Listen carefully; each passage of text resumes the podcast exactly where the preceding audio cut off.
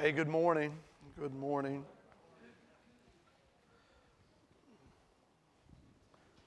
Thank you, Jazz, for sharing that. Sometimes uh, when God really lays something on your heart to share, it can be scary to share it, but scarier not to. And so um, I trust that God would encourage you in your faithfulness this morning. Hey, listen, guys, we, uh, we are still in, you know, our study in Exodus, as you can very well see. And uh, we're actually in chapter 12. Uh, last week, we were actually dealing with the, the ninth plague of Egypt, right? And it was the plague of darkness. And darkness had enveloped Egypt. But uh, we read in the scripture where it says, but there was still light with the Hebrews, right? In Goshen, there was still light. And, uh, and we touched on that and we made some applications there. And, and we, we ultimately found ourselves with Moses in a conversation with Pharaoh, wanting him to relinquish all of their assets so, so they could go and worship God because Moses said to him, We need our livestock, right? because we don't, it's not just our, our, our, our, people that we need, we need our possessions too because we don't know what God's going to ask of us. And we, we talked about that, right? You know, sometimes serving God, we don't know what God is going to ask us to do, where God is going to ask us to go. The, the, the responsibility that you and I have is to push everything to the center of the table and say, I'm all in. Remember? We, we spoke about that. An all in life is what God has called us to, not this half hearted, you know, commitment idea, you know, a partially committed. I don't even know. I mean, that's an oxymoron in itself. And it, I'm, I'm partially committed. You know, the, and, and God has called us to an all in life. And the response that Pharaoh gave to Moses was one of, of hatred, bitterness, resentment. Remember, he says to Moses, he said, The next time I see your face, you're a dead man. Remember that? We talked about that. Pretty stout response uh, to Moses. And then Moses in chapter 11 responds back to him with what God had already set in Moses' heart, and that was this the 10th plague is coming. Now, I know some of you guys are thinking, we're finally at the 10th plague, right? And so that was the word that God had set in the heart of Moses, and he was to give that, deliver that uh, to Pharaoh. And he does, and he says to Pharaoh, everyone, whether it be yourself, your officials, your slaves, everyone, every Egyptian home is going to suffer because God is sending the plague of the firstborn. Everyone will suffer under this, and it's because of you. And remember what the scripture says? It said that God had given Moses a favor, he was favorably disposed towards the Egyptians. Remember that? They, they, they liked Moses, and even the officials of Pharaoh were disposed favorably towards Moses. And the scripture said that after Moses uh, uh, imparted this knowledge to Pharaoh, that he literally was burning with anger, right? And I touched on one of the reasons he may very well be burning with anger in that response, and it was simply because many of these Egyptians who admired him respected him. Many of the officials who admired him and respected him would suffer cataclysmic loss in their own lives, right? As a matter of fact, what we know was that God had said that he, uh, the Hebrews would ask for silver and gold, and even these people who in that very night would suffer the loss of their firstborn child was going to supply the needs of the, of the Hebrews by giving to them these articles of silver and gold. And so here is Moses knowing because of Pharaoh's decision making, it was going to cost these people severely. The incredible thing about it was these people ultimately end up losing their firstborn. They ultimately end up giving articles of silver and gold to the Hebrews as they exodus Egypt. But you know what a lot of them do? A lot of them go with Moses. A lot of them leave Egypt as well. A lot of them follow Moses and the teachings of the Hebrews after. And so that's kind of where we're at today. We're at that, that point where this, this interaction and this response between uh, uh, uh Moses and, and Pharaoh uh, was taking place there in chapter 11. So we're going to look at chapter 12 and we're going to pray right now because what I really believe is God has already begun to kind of move things this morning. I believe God is dealing with the hearts of people. And I believe people this morning, some people are going to have to make some decisions this morning. And I'm telling you, you know, every time we gather in a place like this, decisions are being made. The lack of a decision is a decision made. And so, what I'm going to pray for right now is that we would put ourselves in that place where we're pliable, Michael, in the hands of God, saying, saying where, whatever God wants to mold and make me into, I'm willing to give myself to that. Father, in Jesus' name, we're about to open your word. We want your word undefiled. We want your word rich and, and pure. We want your word presented in power. Lord, in a manner that can shift and change the course of our lives and the course of the lives of those around us. That type of an influence is what we're wanting a kingdom influence. Your influence to flow into our lives and into the lives of other people. Oh God, open our hearts and our minds this morning Open our hearts and our minds this morning, I pray. In Jesus' name, amen. All right, turn with me to Exodus chapter 12. And we're going to kind of work through this. We're not going to cover everything in Exodus chapter 12. And I will say this because we're going to read a, large portion of this scripture. I will say this if you really want to get into some things, if you really want to really dig into some scripture, you check out Exodus chapter 12 and its correlation and its connection to the person of Jesus. I'm telling you, you'll spend all day long in there, man. You know what I'm talking about, Reuben? I mean, there's stuff in there that it'll take you days and weeks to chew your way through. We're not going to be able to address every bit of that, okay? And be thankful that we're not. But this morning we are going to touch on some things that I think are pertinent to each and every one of us, the things that God has touched me with this week that I've been uh, having to deal with. Uh, today, I give it to you and allow you to deal with these things. Amen? We can do that, right? Okay, let's look at this scripture in Exodus chapter 12. We're going to read verses 1 through 4. It says, The Lord said to Moses and Aaron in Egypt, This month is to be for you the first month, the first month of your year. Tell the whole community of Israel that on the 10th day of this month, each man is to take a lamb for his family, one for each household.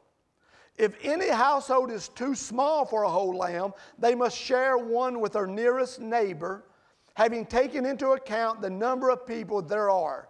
You are to determine the amount of lamb needed in accordance with what each person will eat.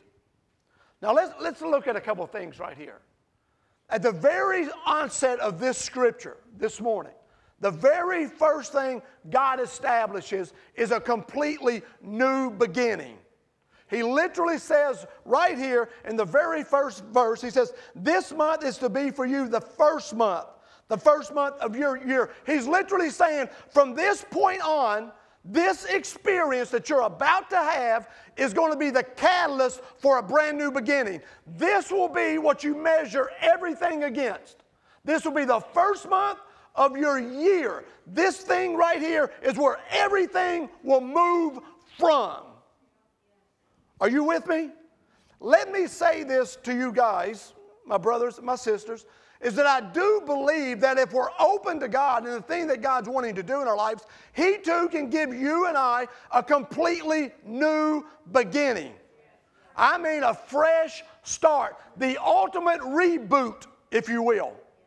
You know what I'm talking about?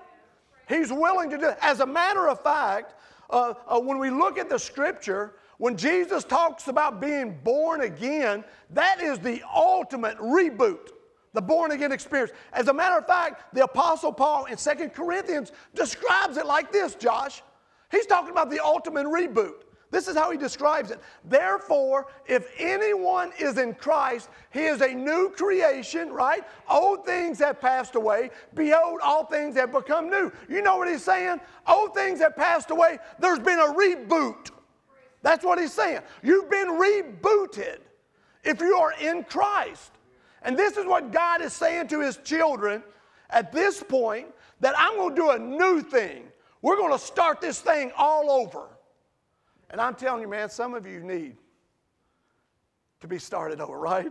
Sometimes we get in those places in our life, man, and we're thinking, I need a reboot. I need to unplug things. I need to shut things down. I need a restart. And that's what God is doing right here for his children. And then he goes on, and he says this Tell the whole community of Israel that on the 10th day of this month, each man is to take a lamb for his family, one for, his, for each household. You see that? One for each house. Now I'm going to stop right here. I just want to say this to you guys. This is God's plan to reboot things. Where does God start in rebooting things? He starts with the man of the house. Now, listen, this isn't, this isn't an endowment of authority. I'm, I'm, not that cat, man, that preacher who's talking about her, you know, wives submit to an abusive husband and this nonsense. That's not what I'm talking about. This isn't a place and a posture of, of, uh, of authority. This is a place and a posture of responsibility. And he literally is saying this is where the reboot starts with each father, each household, each family and here we are in the church. And man, I'm just being honest with you. Man, we look out there, man, we're, we're looking at the world through this prism, and we're looking, we're thinking, man, that's a jacked up world out there. There's some things out there, man, that are really shady going on. You know what I'm talking about? What we need to be doing is instead of uh, casting our vision out there into a world that we're not necessarily responsible for that, we need to be casting our vision into our own homes, Reuben. We need to be starting there. We, as men, as leaders of our home, that is the very first place of responsibility that we have. We need to be measuring whether or not we, as an individual, are leading our home in a manner that's going to protect them that's going to nurture them, that's going to lead them into a deeper experience with God. Do you understand what I'm saying? That is the building block, that is the starting point. Okay. He says, if any household is too small for a whole lamb, they must share one with their nearest neighbor, having taken into account the number of people there are. Now, I love this. I love what it doesn't say. It never says, notice it doesn't say, if the lamb is inadequate, diminish the amount of people that are in the household.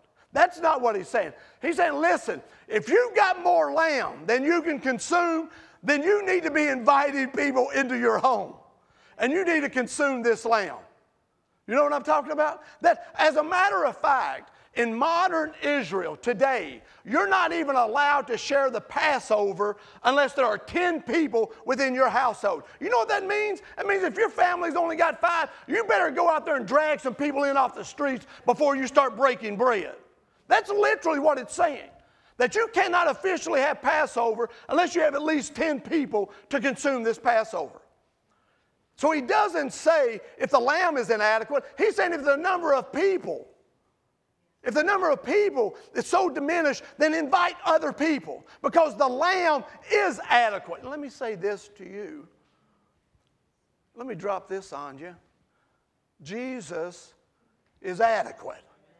Je- listen, Jesus, the scriptures paint a picture of Jesus as being more than enough. Right? I love, I love what 1 John chapter 2, verse 2 says. Listen to this. He is the atoning sacrifice for our sins, right? Mine and yours. And not only for ours, but also for the sins of the whole world.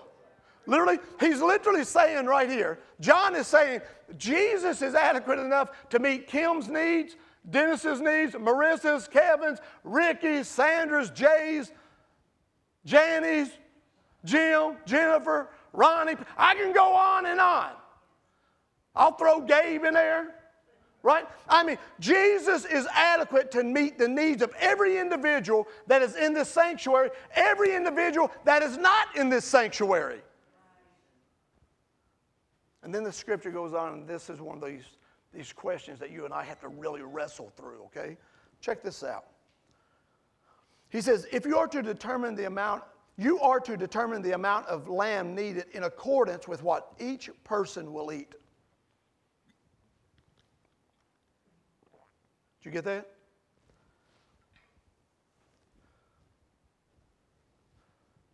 How, let me ask this in connection to that scripture. How much of Jesus do you really want? You want Sunday morning Jesus? You know what I'm talking about. You know what I'm talking about. Coming in here, sitting in here, singing a few songs. Is that the Jesus you want? You want a little bit of Monday Jesus? Have you ever tried Tuesday Jesus? You ever got a slice of Wednesday Jesus? How about some Thursday Jesus? How about some that Good Friday Jesus? What about that Sabbath Saturday Jesus? The question for you and me in relation to that scripture is it's being provided and He's enough. How much do you really want? And you know the thing that I can't answer for you? I don't know what your appetite is. I mean, some of us, man, you would think we've taken spiritual appetite suppressants. You know what I'm talking about? Man, we strung out on spiritual ephedrine. You know what I'm talking? We're losing spiritual weight constantly. Man, we need to get off some of those suppressing uh, uh, type activities and things in our lives and grow and, and, and, and, and, and, and literally uh, work and, and, and foster a healthy appetite for God. Has there ever been a time in your life where you've been more hungry? Then why are you not asking why? If I've been hungrier for God than I am now, why? Can I not? Can I not reach out and take a hold of that same appetite? The scripture literally says this. In John chapter 6, it says this. Then Jesus declared, I am the bread of life. Whoever comes to me will never go hungry. Meaning, no matter how hungry you are for me, I'm an ample supply.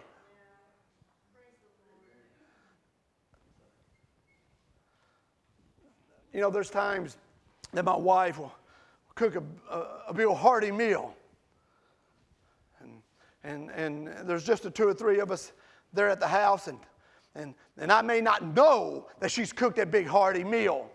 And so on the way home, David, I might just slide into Dairy Queen and grab me a double cheeseburger. I might even hey, go ahead and throw me a little, a small Reese's cup, a blizzard. Okay, I confess I'm lying. Give me a large one. That's what I'm ordering. Give me a large Reese Blizzard. And then all of a sudden I slide in our house. She's got all this food laid out. And, and she's like, Are you hungry? Yeah, sure. You know, but then I leave this delicacy that she has prepared for me because I have what? I have taken my hunger and I have satisfied it with sweet junk that has no nourishment for my body. And it's the exact, and she gets offended, and rightfully so. Why? Because this meal that she has prepared is an expression of her love for me, and I don't even partake in it. Why? Because I'm out eating junk food. And here is Jesus, who has given himself, laid himself out there as the bread of life, and we're out here eating spiritual blizzards, and then when the time comes to consume the nutrition for our soul, we're like, I'm bloated. I'm bloated. I've, too many carbs, too many spiritual carbs. And you know what ends up happening? We eat up, consume all these spiritual carbs, we end up having these sh- sugar crashes. Have you ever had a spiritual sugar crash?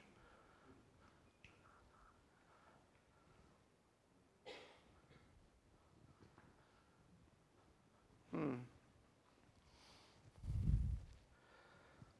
This is what he says. Let's continue to read. He says, The animals you choose must be year old males without defect. And you may take them from the sheep or the goats. Take care of them until the 14th day of the month. That's the 14th day of uh, Nisan, which is the first month of the Jewish calendar, okay?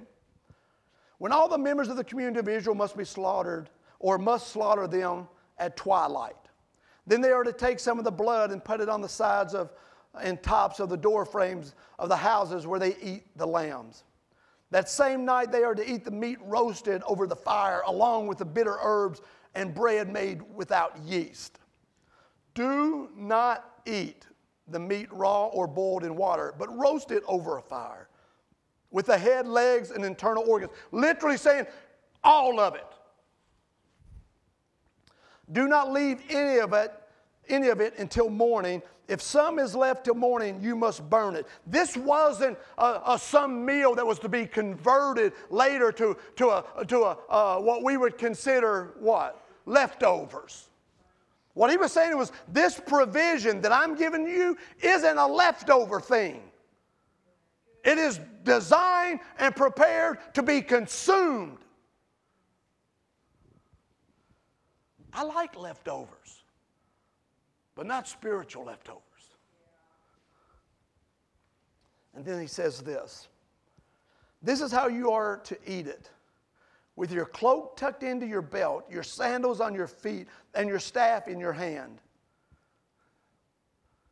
Hey man, this wasn't, this wasn't the dress attire for leisure, right? And this, this was the dress attire for leaving. That's what he's saying. Do you hear what he's saying? He said, basically, he's saying, eat this meal standing up.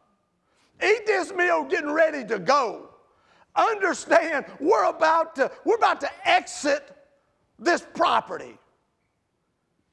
And what I'm preparing for you isn't for just leisure, but for leaving. And you and I have got to understand, right? As we're following Christ, our relationship with Jesus is some, isn't some leisurely component that's been added, uh, an addition into our lives, like club volleyball or club baseball or AAU basketball or Boy Scouts or Girl Scouts or this group or that group. It's not some leisurely activity that God would say to us, well, if you get time for me, try to slide over here and spend a little time with me. Let's see if we can't notch out a 30 minute window of your time and see if we can't get together.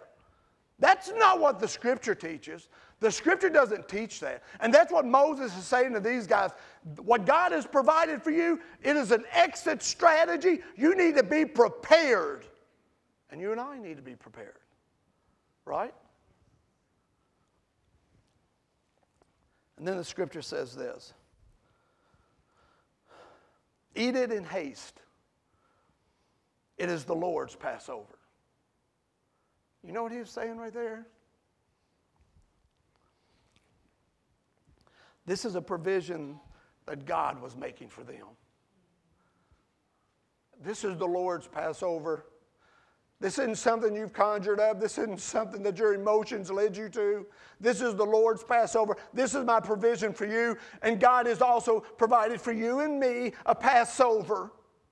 The scripture clearly teaches that in 1 Corinthians chapter 5, verse 7. It says this: get rid of the old yeast so that you may be a new, uh, you may be a new unleavened batch as you really are. For Christ, our Passover lamb, has been sacrificed. And when Moses says to them cats, hey guys, this is the Lord's Passover, take this serious. I say to you today, Jesus is the Lord's Passover for you and I. Take this serious. Take this serious. On that same night, I will pass through Egypt and strike down every firstborn of both people and animals. And I will bring, uh, bring judgment on all the gods of Egypt. I am the Lord. The blood will be, be a sign for you on the houses where you are. And when I see the blood, I will pass over you. No destructive plague will touch you when I strike Egypt. Now, here's the crazy thing about this blood's being shed everywhere. You realize that, right? Every Egyptian home, the firstborn of livestock and their children's blood will be shed. There wasn't a household in all of Egypt, whether it be Hebrew or Egyptian, that there wasn't blood shed. The only difference, the only difference is that the blood that was shed in the Hebrew homes was a substitution that God had provided for them. Right, Reuben? It's a substitution. He understands the scripture clearly teaches in Leviticus chapter 17, verse 11 for the life of the flesh is in the blood, and the acts of the flesh, that being sin and rebellion, must be paid for by the blood. He doesn't abandon that principle. This is a true principle from the very beginning. And he's saying this is going to be a requirement. Let me say this to you. Of every plague that had taken place, up to this point, the Hebrew children were passive spectators and observers. Are you with me? Passive spectators and observers. But in this situation, this situation, that would not be the case. God is now saying to them, there's a responsibility upon you. There's a role in this that you must play. You and I have experienced what we know to be in the church uh, something called uh, prevenient grace. I don't want to get all theological on you, and you know, but what, what it really means is the grace that goes before us.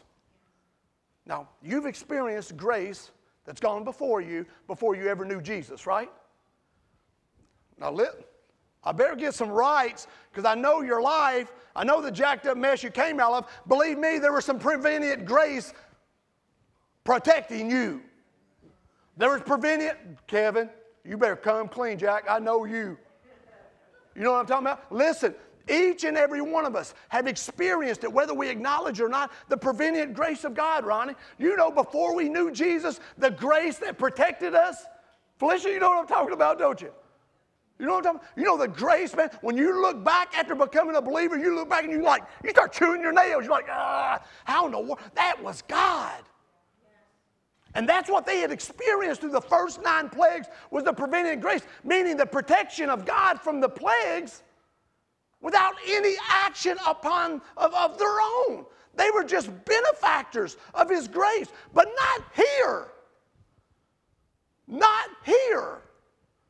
God is saying to them, this is what you must do, fathers. This is, and listen, if they wanted their homes to survive, it took an act of faith to go out there, slaughter that lamb, and to put that blood on the blood on the post doorpost. Had they not responded in faith and did that, even in those Hebrew homes, there would have been dead children. Because God isn't a man that can lie. And he said, When I see the blood, I'll pass over. If the blood isn't there, so this was an act of faith. This was something they were involved in, responsible for. And he says this this is a day you are to commemorate this new beginning. For the generations to come, you shall celebrate it as a festival to the Lord, a lasting ordinance. This new beginning affecting generations. For seven days you're to eat bread without yeast. Now, you know what yeast represents, right? Yeast represents, you know, in the New Testament, Jesus talks about the yeast of the Pharisees. You know what I'm talking about? Sin. You know what yeast does, don't you? You know the difference in unleavened bread and, and leavened bread? Once, once yeast or leaven is introduced into the dough, uh, the fermenting process begins, or what I might say to you, the deterioration process begins. Are you with me? And God is saying to him, and it also, that yeast, that leaven, when introduced, it's what causes the, the, the, the dough to rise, right? The bread to rise. But it takes time. God is saying to them, You ain't got time. We ain't got time to wait for the leaven or the yeast. Let's read, let's, let's read on. Then he says, this is what he says, and understand what yeast represents. Because I'll, I'll say this to you yeast, leaven, sin kind of works like this. A little dab would do it. You know what I mean? A little dab will just flat jack you up. And there's times, man, that you can't see it. You do a really good job of hiding it. It's like taking that white can of paint and you drop it, a little black dot in there, and you stir it all up. And then you look and you say, Well, there's no black paint in there. Oh, it's in there. And believe me, it's had an effect on the remainder of that paint. And when you check at a, a molecular level, I guarantee you, guarantee you, it would be found and measured. Yeast has the same way. Sin has the same effect. Man, just a little bit in your relationship, a little bit of it in your marriage, a little bit in, in, in, in your life, in your relationship with a little, man, it has a jarring effect, a contaminating effect a distance creating effect. And Moses says to them, For seven days you are to eat bread made without yeast. You know what he goes on to say? Check this out. On the first day, remove the yeast from your houses. You know why he says this? Because the reality is this if the yeast is there, the potential for using it becomes greater. How many times, man, has God said to you, be honest, you need to get rid of that root? Why is it even in your house? Why is it even in your life?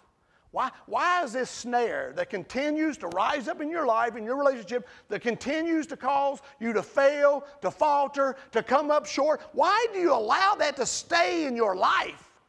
And we convince ourselves, well, we're not going to participate that, in that stuff anymore, so we're just going to put it over here in the corner. But what we know is when we wake up in the mornings or in the evenings, when we, when we arrive at home, that thing that we've placed in the corner begins to call out to us. You know what I mean? I've talked to young men, I've talked to old men, and I'm just going to be straight with you, be clean with you. I've talked to guys who have wrestled and struggled with pornography and this, that, and I asked them, I said, why do you got a phone? Why do you got a computer? You, there was a time you didn't have a computer. There's a time you didn't have a phone. Why do you, if that element becomes a hijacking factor in your life and that becomes the snare, if that becomes the yeast or the leaven, Jack, get it out of your house. What kind of a cost is that when you consider the price you have to pay? The convenience of internet access at your fingertips is worth the spoilage of embracing that nonsense that will deteriorate you and eat you alive. But that phone cost me $500.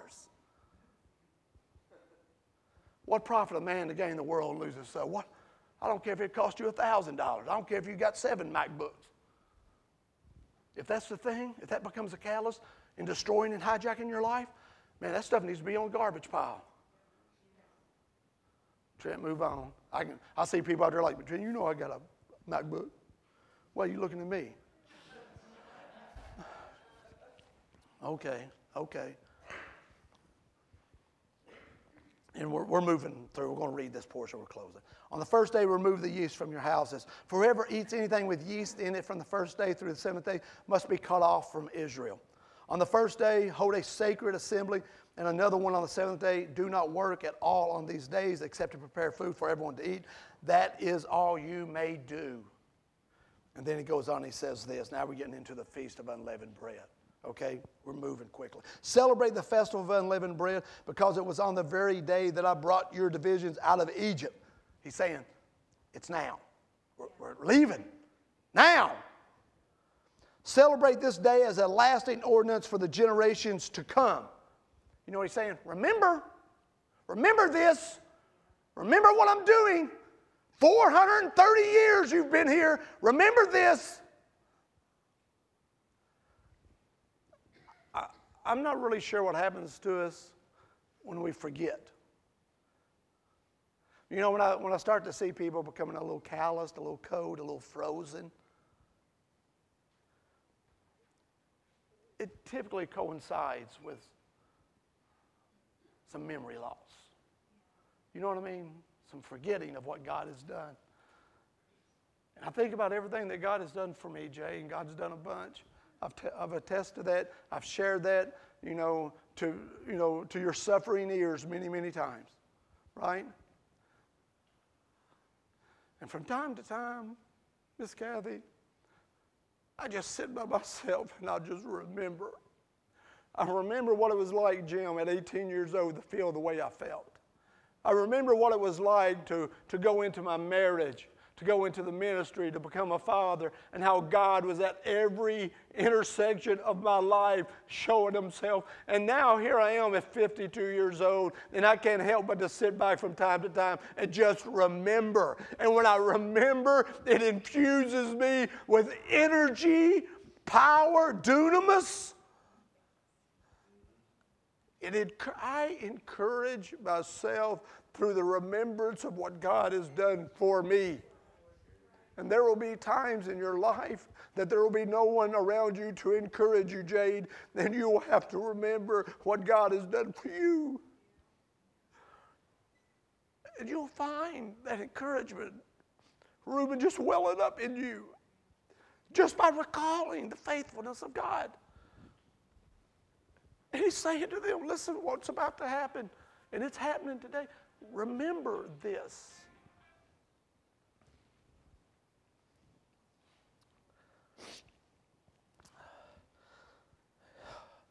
In the first month, you are to eat bread made without yeast from the evening of the 14th day until the evening of the 21st day. For seven days, no yeast is to be found in your houses. and anyone, whether foreigner or native born, who eats anything with yeast in it must be cut off from the community of Israel. Eat nothing made with yeast, whether you live, wherever you live, you must eat unleavened bread. This is what God has spoken to Moses. You know what Moses does? He summons everybody, the elders. You know what Moses does? Moses says, Hey guys, I've got a word for the Lord. I've got a word for the Lord. Now, after nine plagues, man, do you think they said, Well, let me check with the schedule to see if I can make it to the meeting? Remember, we were talking about meetings the other day. No, no, no. Moses, led by God, was calling the meeting, and you had to comply. And I believe at that moment when he summoned them, that's what the scripture, he summoned the elders. You know what he said? Hey, God, come on, come on in. I've got word from the Lord. Man, you think they wasn't dropping stuff, Carl? Lightening the load to get there quicker? Man, you listen. I don't know that that uh, all, all, these cats in, the, in, their in their long attire was running, but I tell you what, if I knew that God was summoning me with a word of direction from the lips of Moses, man, I'd have been the first one there. I'd have been tripping people. You know what I'm talking? About? I'd have tri- pushed. I would have been fighting. It would look like Walmart on Black Friday. You know, I'm telling you, I would have been there, man. And he summons these guys. And he summoned all the elders of Israel, and he said to them, Go at once and select the animals for your families and slaughter the Passover lamb. Take a bunch of hyssop, dip it into the blood in the basin, and put some of the blood on the top and on both sides of the door frame. God needs to see this. And you know when, you know, I'm telling you, mine would have been covered. You know what I'm talking about? I'm talking, where's Janine? Janine Erickson. She up here, she downstairs. She down. Listen, mine, it would have been ruby red color her car. Man, I'd have, I mean, I'd have painted that thing up and down. You ain't missing me. I don't know, I may have been tempted to go to my neighbor's blood bucket. I might have. This is what it says. None of you shall go out of the door of your house until morning. Now, listen, the responsibility is to the father to take care of this. The lamb, the wash. You know the responsibility of the family? Was to trust him, was to trust his trust in God. And you know what the wife, you know what the children did? They came in the doorway. You know why? Because the fathers, the husbands, were trustworthy.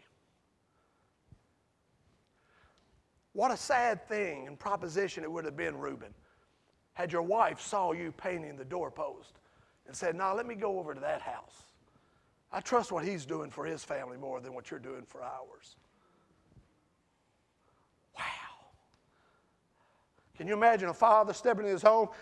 He had done painted the doorpost with blood, and he sees his family in the house of another man who's a, stronger leader, a man who trusted God more.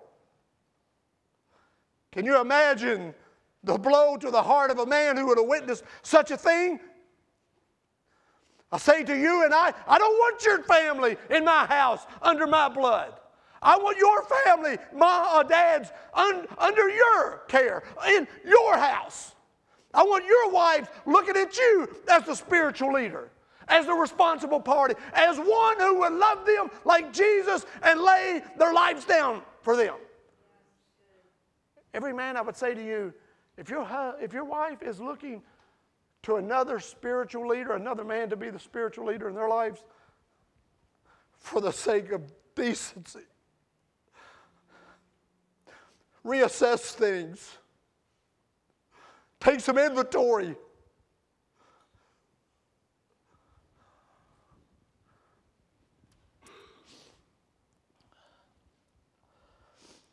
When the Lord goes through the land to strike down the Egyptians, he will see the blood on the top and the sides of the doorframe. They'll pass over that doorway, and he will not permit the destroyer to enter your houses and strike you down.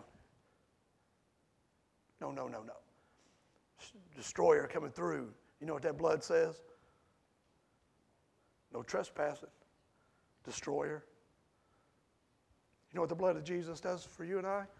When the destroyer comes for us, trying to destroy our lives, our relationships, our families, we too should be saying, in the name of Jesus, by his blood, you trespassing.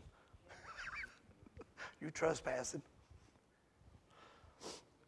Obey these instructions as a lasting ordinance for you and your descendants. And when you enter the land that the Lord will give you as he promised, he didn't say if, he said when. Observe this ceremony. Remember. And when your children ask you, what does this ceremony mean to you? Then tell them. It is the Passover sacrifice to the Lord who passed over the houses of the Israelites in Egypt and spared our homes when he struck down the Egyptians. When your children ask, What does this mean for you? And I'm reading this, Kevin, and the thought going through my mind was, Am I giving my children anything to ask of me? Am I living my life out in such a manner, Kellen, that my children would even inquire, What does this mean? Dad, why do you do that? Dad, why do you love us the way you love us? why do you love mom the way you love mom? Why do you love God like you do, Dad? Why are things in our house the way they are? Why? Why are things like this? Are we giving them some substance to inquire of us why we do the things we do? We are the way we are. He said, when your children ask, tell them this is what God has done. And we need to be providing our children such an influence in our homes that they're inquiring about us, Jess. Why is it? Why is it?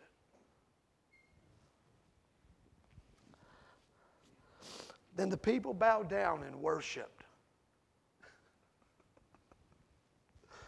The Israelites did just what the Lord commanded Moses and Aaron.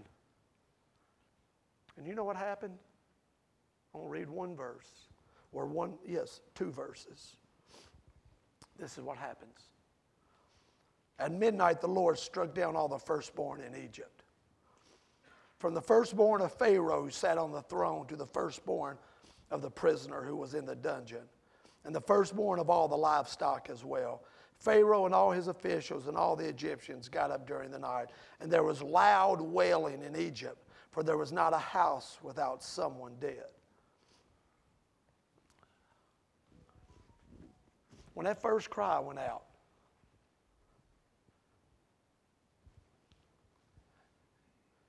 and you heard it from a distance, a wailing. And then you heard the second. Then you heard the third and the fourth. And then it became a symphony of wailing. And it swept across Egypt, man, like a, like a storm. At that moment, Pharaoh, his officials, and all of Egypt knew this one truth that the Hebrews had a God who loved them, who cared for them who protected them and who would fight for them.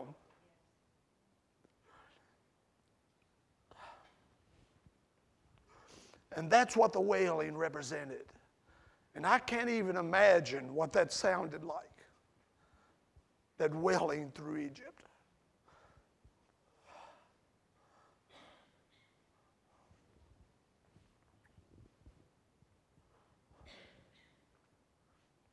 A mother's wail.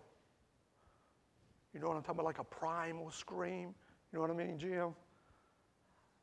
That type of scream, man, that just comes from deep in their. Now there was a symphony of it.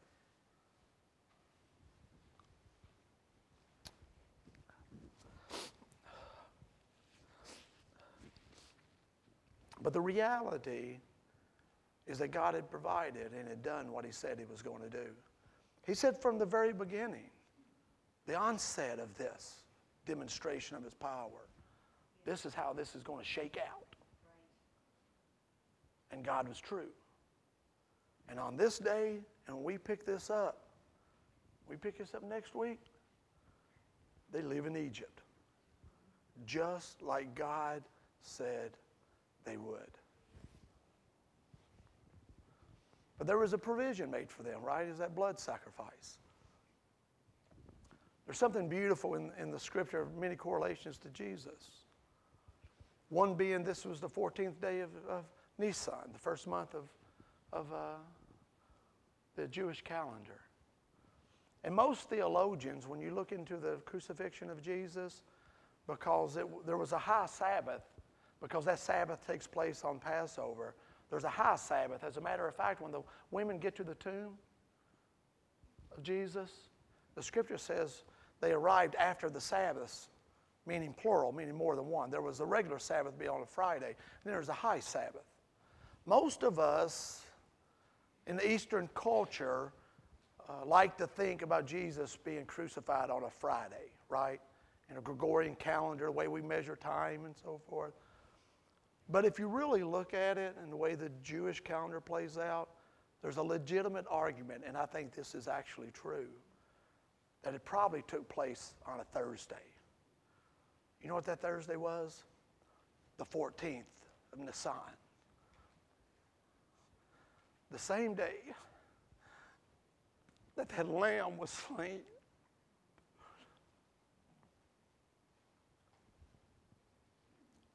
God had said to them, Don't eat bread with leaven in it. It has a deteriorating factor, a destroying factor, a decaying factor. And then there's the prophetic word of the resurrection of Jesus when the scripture says, because he didn't have a deteriorating, decaying factor, that being the leaven or yeast of sin, the scripture says that his body, after crucified, would not see decay, deterioration. That's the sacrifice that was made for you and me. It's Jesus. He is our Lamb. He is the provision. He is what covers us. It's what God is looking for in our lives. So when He comes, it isn't the blood over the doorpost, it's the blood over our hearts. And so what I'm going to do, I'm going to ask the elders to come. And I will say this to you guys, and you know, you know, we got this sweet divine irony that takes place here at the church from time to time. You know, when things just kind of line up, and you're like, we didn't plan that, it just happened.